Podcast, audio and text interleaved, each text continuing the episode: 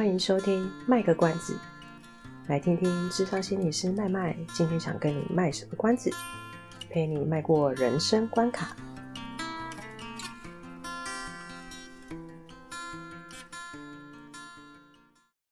Hello，大家好，我是麦麦。时间已经来到了牛年，麦麦在这边呢，跟大家拜个晚年，祝大家在牛年扭转乾坤，顺心如意。过年前的时候，我也听到一些 podcast 在讨论说，怎么样面对过年的亲情问候。不晓得有面临这样状况的朋友，现在还好吗？希望你们都已经顺利的存活下来了。虽然现在过年的那个年节气氛是没有以前那么浓厚，不过大致上过年的那种团圆的意味还是有的。因此，大多数的人就算一年在外工作很忙，很少回家，也都会尽量在过年的时候啊，或者是中秋的时候啊，这种特别具有团圆意味的节日，会回来跟家人团聚。有的人是大家庭，那个时候就很容易看出一个家庭里的动力。不过现在大多数都是小家庭啊，所以如果要讨论家庭动力的话，也许也是可以从比较符合我们现在生活的小家庭开始讨论。今年一月的时候呢，刚好有一部新戏很适合讨论，可能蛮多朋友都已经看过了，就是《月薪娇妻》特别篇等等，深山实力跟惊奇平框有宝宝了。不过考虑到可能也是有朋友还没有看过《月薪娇妻》这一部日剧跟它的特别篇，所以在这边先跟大家声明一下。以下的内容其实会有蛮大程度的剧透，所以如果听众朋友您对这部戏其实还蛮感兴趣，不希望被暴雷的话，呃，倒是建议您可以先跳过这一集不要听啊，等您看完之后再回来听。不过如果你是不太介意被暴雷的朋友，就可以继续往下听喽。但讲到这边，我也想到网络上其实也蛮多人在讨论的，所以还是很可能会被暴雷啊，像我。今年一月的时候，其实还没有看特别篇，可是我的脸书上面就有很多人会把一些片段抛出来，他们的对话那个画面，所以实际上我自己去看特别篇的时候，就会觉得那些剧情好像早就已经在脸书上面都已经被爆雷曝光了，看起来就会少了一点点感觉。对，不不过看完整部戏还是会比较有一点脉络，知道说他们在干嘛啦。OK，所以我们接下来就来进入正题吧。让我来切换一下我们的工作模式哦。好，《月薪娇妻》这部日剧的剧情设定是这样子：深山实力，也有人翻译成深山美丽啊。我自己比较习惯看到是深山实力这个名字，在这边就先说明一下。啊，反正就是这个角色，就是很多人喜欢的那个新垣结衣所饰演的角色。他本身是一个念心理学出身的一个研究所毕业生。不过他一直很难找到正职的工作，只能做派遣的工作。可是派遣工作就很不稳定啊，所以实力他最后就还是逃不了被终止派遣的命运。结果呢，就在他爸爸的协助之下呢，就暂时先到平匡家当家政妇。平匡呢是个很厉害的 IT 工程师，他的个性呢好像也比较严谨。两个人在呃，这样子的雇佣关系下呢，开始有了一些不太一样的互动。那这部戏就是一个爱情喜剧嘛，所以两个人实际上他是怎么样走在一起的，就让各位听众朋友自己去看。我这边就不做暴雷的动作了。不过台湾会翻译成《月薪娇妻》，也是因为呃，剧情里面有一部分其实是两个人后来决定说有一个类似结婚的形式，但它不是真实的婚姻，而是假结婚。平匡还特别去算、去去计算，因为他就是一个很实事求是的人。平匡特别去计算了家庭主妇的产值，在签订的婚姻关系里面，还是会给实力薪水。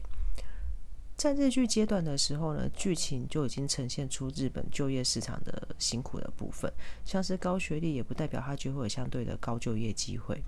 实力曾经在戏里面说过这么一段话，他就是说，呃，我我记得他。呃，台词我精确的台词我忘记了，不过他大致上就是讲说，他觉得以前找工作的时候，倒不如还还不要跟公司讲说他其实有念研究所，因为他觉得好像讲了这东西之后，才导致他 一直找不到正职工作的。对，所以我觉得日本的就业市场其实听起来也也是有比台湾好吧？可能也不一定啊。对，那另外呢，他在讨论家庭主妇的产值的这部分呢，其实也蛮有话题性的。实力在剧里面有一个百合阿姨，不是那个女女恋的，不是那个女女恋的百合哦，人家是人家名字真的叫百合。实力跟这个百合阿姨感情很要好，常常会去跟她聊天啊、聚会啊什么的。那这个百合她其实就面临到一个，她其实是一个以工作为主的女性，可是他的付出的代价就是他亲密关系其实是很不顺利的。那来到特别篇的部分，特别篇其实它就会顺着日剧结束的那个部分去延伸。平宽跟实力呢，他一样是假结婚，但是两个人是真的成为情侣了。然后实力也顺利的找到正职的工作，两个人呢也培养出他们生活的默契，他们会一起负责家事。那此时此刻呢，实力和公司中要好的同事们正在讨论说要请产假这件事情。实力他就意识到说，即使我们已经是在二十一世纪的现在。女性在工作场合当中生孩子，还竟然要因为请产假跟育婴假这件事情要轮流排队，就是避免一一下子有太多的女员工请假。只是她怎么样也没有想到说，才讨论完这个话题，接下来怀孕的竟然是她自己。那接下来的剧情呢，就会讨论到说。他们是不是要成为正式夫妻？成为正式夫妻之后冠夫姓啊，还是不要冠夫姓啊？户籍怎么办啊？那原本的家事分工怎么办啊？老公能不能也请育婴假啊？面对新的生命的到来，这对夫妻他们他们除了原本的伴侣关系之外，还增加了父母亲的角色啊，等等等等等等。不过。我们今天的主题讲的是家庭角色嘛，所以我们重点会比较放在是他们夫妻怎么样适应新手父母的这个部分。好的，第一个阶段呢，就是新婚夫妻得知自己当父母的时候，实力跟平框呢，他原本是呃可以在很单纯的当一个小家庭里面的的。的伴侣的角色就好了。可是，一旦有了新的成员，这个小家庭就会产生角色的变化，因为多了一个人嘛。实力他其实很快就意识到这一点，因为毕竟怀孕的是他，他肚子里面就是有个新生命。但他也好奇平匡的反应，所以他跟平匡讲说他好像怀孕了。结果没有想到平匡听完之后表现得非常的平淡，然后就说：“哦，那你先去医院检查，确定了，确定了之后，我们再之后再说。”平匡这个回应哦，其实让实力开始就心中有很多小剧场在产生。他以为平匡不喜欢小孩，不想要小孩等等之类的。不过在这个部分呢，他们两个人反应单纯就只是他们的角色设定而已。因为实力本身他在这部戏里面的设定就是心中有很多小剧场的人，而平匡是个实事求是的人，所以他们两个人结合就会蹦出这样一个有趣的火花跟剧情。那实力就想说，好吧，那我们就去医院检查吧。等到他们去医院检查的时候，确定说，哇，实力真的有宝宝诶。那平匡跟实力他们就 很可爱的用他们一贯的模式，就说，那我们要开个家庭会议讨论一下。这个家庭会议也是他们两个在日剧阶段里面协调而来的互动模式。他们会呃透过家庭会议的方式来协调他们在家事，在日剧的时候啊，会透过家庭会议去协调他们在家事分工上面的上面的状况。但他们现在是情侣嘛，然后又有小孩了，所以他们在这一次的家庭会议里面就讨论出一个很实际的问题：他们如果要灌夫姓或什么的话，要灌谁的？我记得他们其实这一段我有点惊讶，他们就说是要女生灌男生，还是男生灌女生的？因为这会影响到他们的什么，好像户籍怎么处理啊、税收啊什么之类的，有点复杂。我我不太懂日本的那个制度，但是他们就很认真在讨论这件事情，谁要跟谁姓啊？如果我我都不要的话，会是怎么样的情况？他们以后收入啊、什么报税啊等等之类的，然后他们就很认真说，好，那我们户籍要怎么弄？谁进入谁家？什么什么什么的，对。然后他们就很认真讨论说，哦，如果我进，就就是实实力来说，嗯，对，的确我我冠你的姓，然后。就是登户籍登记在你这边的话，可能对我们以后的那个报税什么是比较方便的，会比较有利的。他们就很认真讨论了。那在这个部分，其实他这个剧情的设定比较多，可以讨论的是社会对性别影响的部分，所以我们就先不谈了。我们这边可以谈的是实力，他在这这个地方，他就很快意识到他已经要多一个母亲的这个角色，对他来讲是个很大的影响。所以他会对平匡的得知她怀孕之后反应很平淡的这个部分，他就感到很焦虑，因为他其实想知道平匡会怎么样看待自己即将成为父亲的角色。或许对实力来说，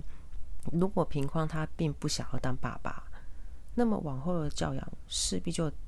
就是会面临到孤立无援、求助无门的状况了。我我想，不管是对谁都一样啊，少了其他人的支持，要自己去处理小孩子的教养，其实都是很辛苦的。所以，伴侣在亲密关系当中，他会有一定的彼此的角色分担。成为了父母之后，也需要彼此一起去分担，一起哦，是一起去分担教养的责任。不太适合只让其中一个人承担，或者是让其中一个人承担多数的责任。那接下来他们两个当然就是到医院去检查没有怀孕嘛。平匡在检查确定了两个人有小孩之后，他就跟实力讲说，在。在孩子生下来之前，我会当你的后盾，需要什么你就尽管跟我说。结果他不知道说，他一讲完，实力走着走着，眉头一皱，觉得案情不单纯，马上就很震惊的跟平匡讲说：“不对哦，我觉得哪里不太对劲哦。生孩子是两个人的事情，应该是我们两个要一起学习当父母，这样子才对哦。”平匡讲的那一番话，讲的好像是说生孩子是实力一个人的事情，平匡在旁边帮忙就很伟大的样子。我在还没有看到剧情本身的时候，脸书上就有很多粉砖在 po 那个片段啊的预告，就是爆这一段的雷。那这一幕呢，其实引起了很多人的讨论。讨论的点当然就在于说，平匡这样说，到底是不是把自己身为一个爸爸的角色放在一边？那也有网友有提啦，你看完整部戏之后再来看平匡的话，其实你就比较会知道整个脉络跟平匡的心情。现在我我就还蛮认同这位网友讲的东西的。我觉得这句话对很多男生来说，应该会认为说，就是在表达另一半的支持，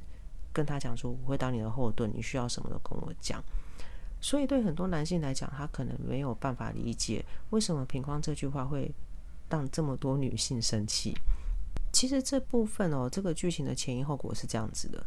平匡心里面，他一直很希望可以，呃，在老婆怀孕的时候是可以帮到忙的。他内心其实有一些小剧场哦。然后他演完了一一段之后，他才鼓起勇气跟实力讲说：“我要当你的后盾，你需要什么？在孩子生下来之前，你需要什么就跟我说。”对平框来讲，那那个已经是他的能力所及的范围之内，他尽力去表达出想要跟实力一起养育小孩的表现。但是对实力来讲，我需要的时候跟你讲，然后你是后盾，这个意思在实力的耳朵听起来就像是我其实还是一个人作战啊，因为我需要的时候还要自己开口，我需要的时候还要自己下指令。所以我就会觉得，你不是跟我一起走在同一条路上，一起去面对困难的啊。所以平实力才会跟平匡讲说，有了孩子，应该是两个人要一起去学习怎么样成为父母。但是另一方面，我在想，对男性朋友来说，他始终没有经历过，也没有办法去经历怀孕的过程。的确，他也很难体会说，在怀孕的过程里面，有另一个人走在旁边。而不只是后盾，收到命令做出动作这样子而已，而是随时在旁边，然后就好像自己也在一起怀孕的那种感受。对男性朋友其实来，他们有有一点难理解。或许男性朋友，我我今天举这个例子，我不知道有没有办法帮助你们理解实力讲的话。你把它想象成说，假如你今天在战场上，或是你在玩 LOL 的时候，明明就是一个 team。然后你的队友也知道现在发生什么事情，面临什么状况，而且你你非常清楚你的队友是有那个能力跟那个资源帮你解决事情的，可是他却不会主动支援你，总是要你自己提出来说你需要什么样的 cover，你你需要什么样的物资，他才会开始动作，平常就躲在那边这样子。那你会形容这个这个 team 他们是猪队友还是神救援？应该是猪队友吧。我我猜啦，如果你们真的真的打电动遇到这种人，应该会，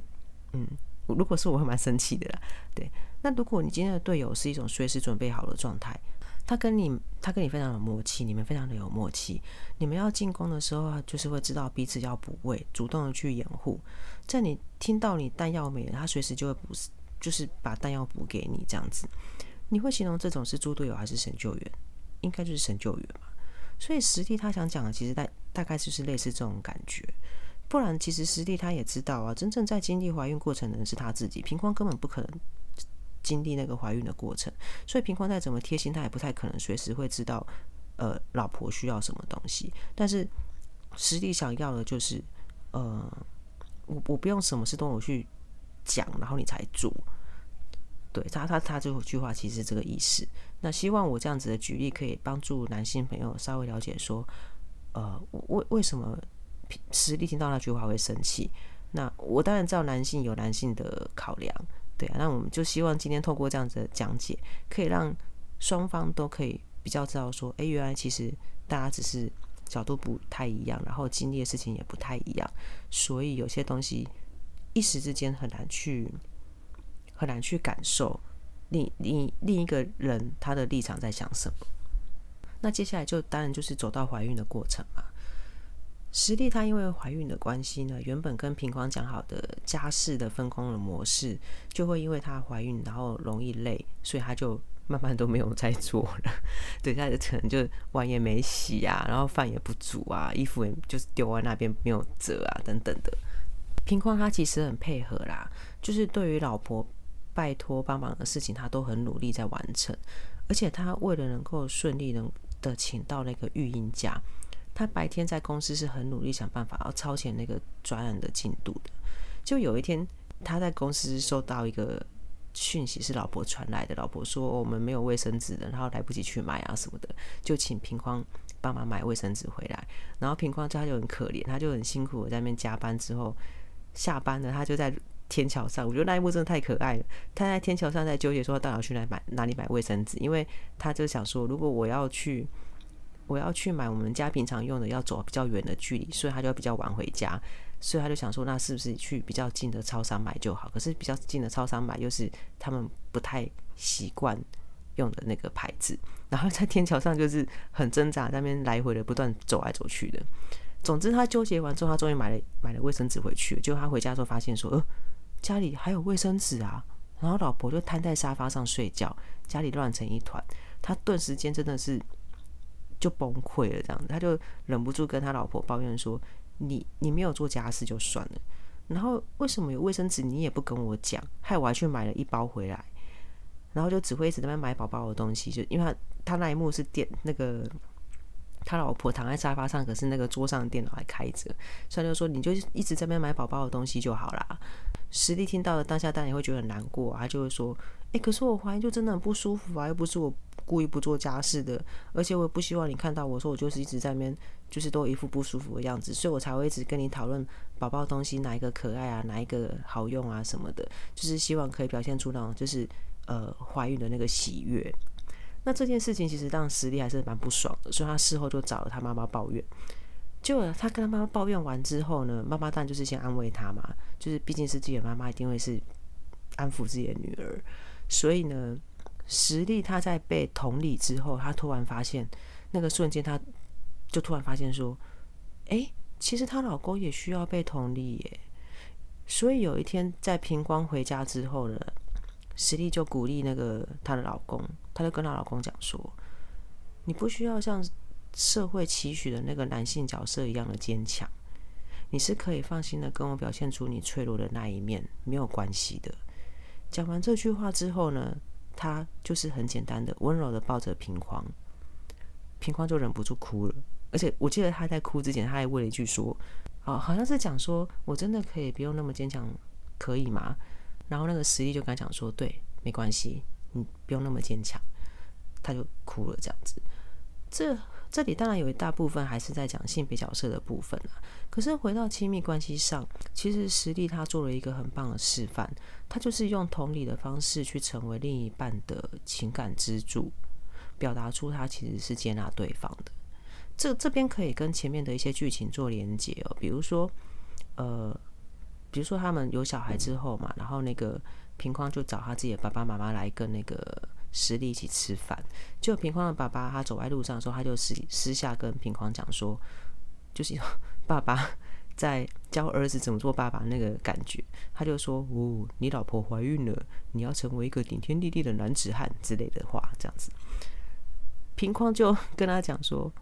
哦，现在的家啊都有就是很完整的结构啊，我们四面墙啊有柱子啊，都很都都很好，所以我不需要成为那一个顶天立地的那一根栋梁。我 我觉得这一个回答蛮可爱的，然后就说我们的家是由我们夫妻两个人一起努力的。其实这个回应就表达出不同的性别在婚姻的里面的角色，还有夫妻之间他该怎么去经营他们的家庭。也就是说，夫妻里面并不一定说，呃，男生就一定像我们以前会讲说男生怎么男主外女主内之类的嘛，对不对？这是我们传统会觉得的，呃，性性别呃。传统的觉得不同性别在婚姻当中的角色，然后夫妻之间要做些什么事情这样子，然后女生就是要相夫教子啊什么的。所以这部分我们在讲亲密关系的时候，我们就会讲，如果你找到的另一半是很有智慧的话，某个程度上其实是可以帮助自己去修复自己的依附关系的。另一半在某个程度上，他是会变成我们心目中的好父母。去修复我们过去跟父母亲的关系，帮助我们升级，升一个往上升一个 level。而我们其实也会在某些时候去，去去变成另一半的父母，同样的为对方提供那个修复。这边讲的说变成另外一个人的父母，并不是说我要去照顾他的生活起居啊、哄对方啊什么的，而是透过一种心理上。呃，心灵上、情绪上的支持，去成为对方稳定的内在客体，这部分我们可以以后再谈。那帮对方在心里面建立一个稳定的内在客体，其实是他会回呃，他会回过头来回馈在在我们的亲密关系当中，因为他有稳定的内在客体，他就可以表现得更稳定。他会回过头来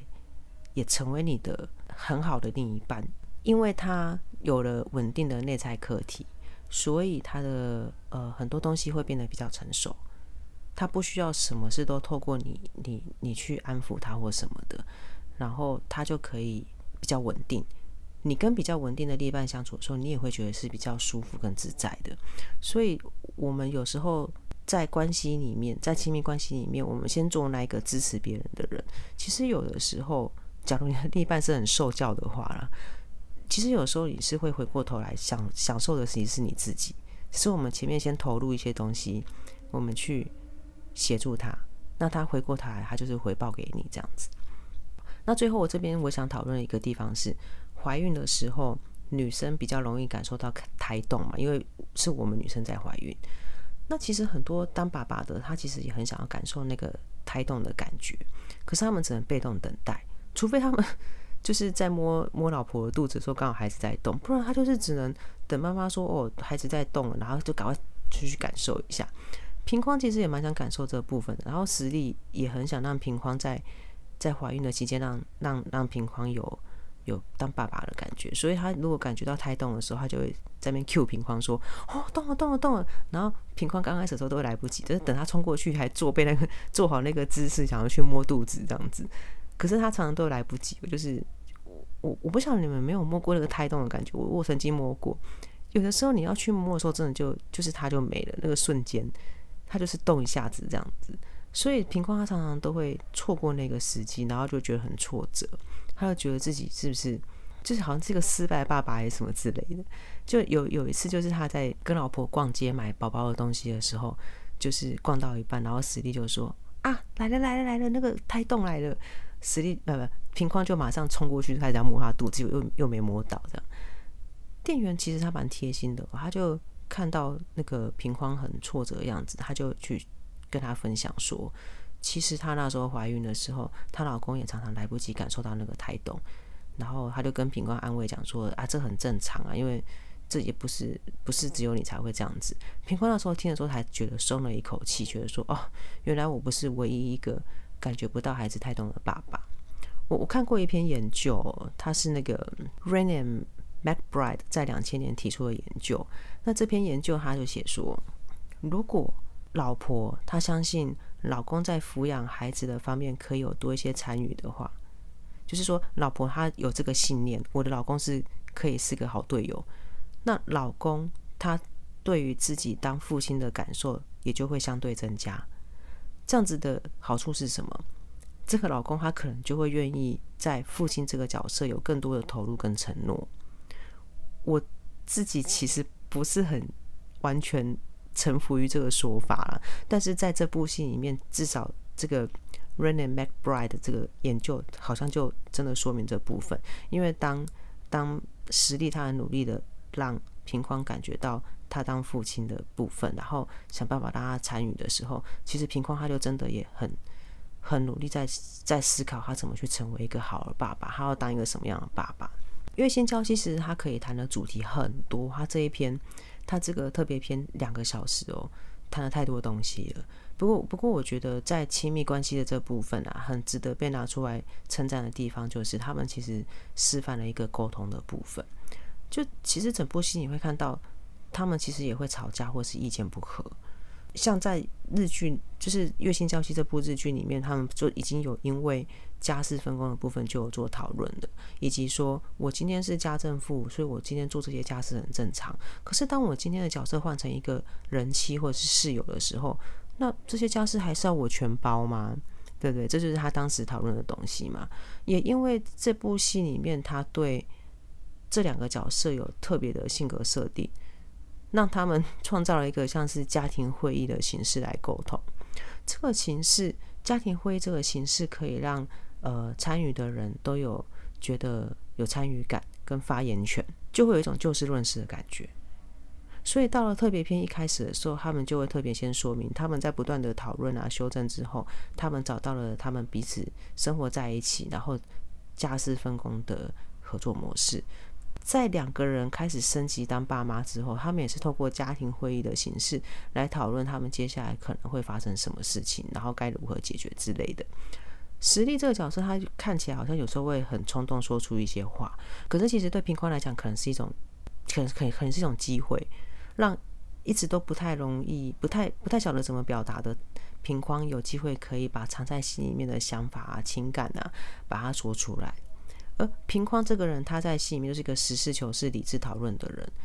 这部分也可以让实力，实力是很喜欢演小剧场的人嘛。平匡的理智其实有时候某某程度上是可以帮助实力，是可以比较踏实一点的。他他不会再那么的，就是一直不断演内心的小剧场。但是这种角色设定啊，其实他还是放在很理想的状态啦。就是毕竟他是日剧嘛，他讲到一些很生活面、生活化的东西，可是他还是。喜剧，所以他还是做一个完美的 ending。他他是很理想的状态，就是两个人都很理智的沟通等等的。可可是我觉得他可以当成是一个亲密关系相处的目标，而不是一个绝对的答案。也就是说，每一对情侣，其实你们在组成一个家庭之后，你们绝对会有找到适合你们的沟通方式。然后你甚至有人会用代号等等的，你绝对会找到你们适合的方式去。去讨论你们在这段关系里面的定位啊，或者是呃彼此的角色或分工之类的。虽然说《月薪娇妻》特别篇它可以讲的东西很多啦，不过我今天还是尽量就是挑在亲密关系里面呃可以比较值得拿出来讨论的地方，感觉还是讲不完。那本来就是这样子嘛，其实心理学它就是这样子啊，你永远都没办法有一个尽头，可以讨论的东西非常非常的多，非常非常的。的丰富，因为我们对象永远就是人，人就是永远都会有变动，都会有变数，都会有所谓的特别事情发生这样子。所以以《月薪娇妻》特别篇的剧情来讨论亲密关系的角色分工，呃，我我这边就就比较几个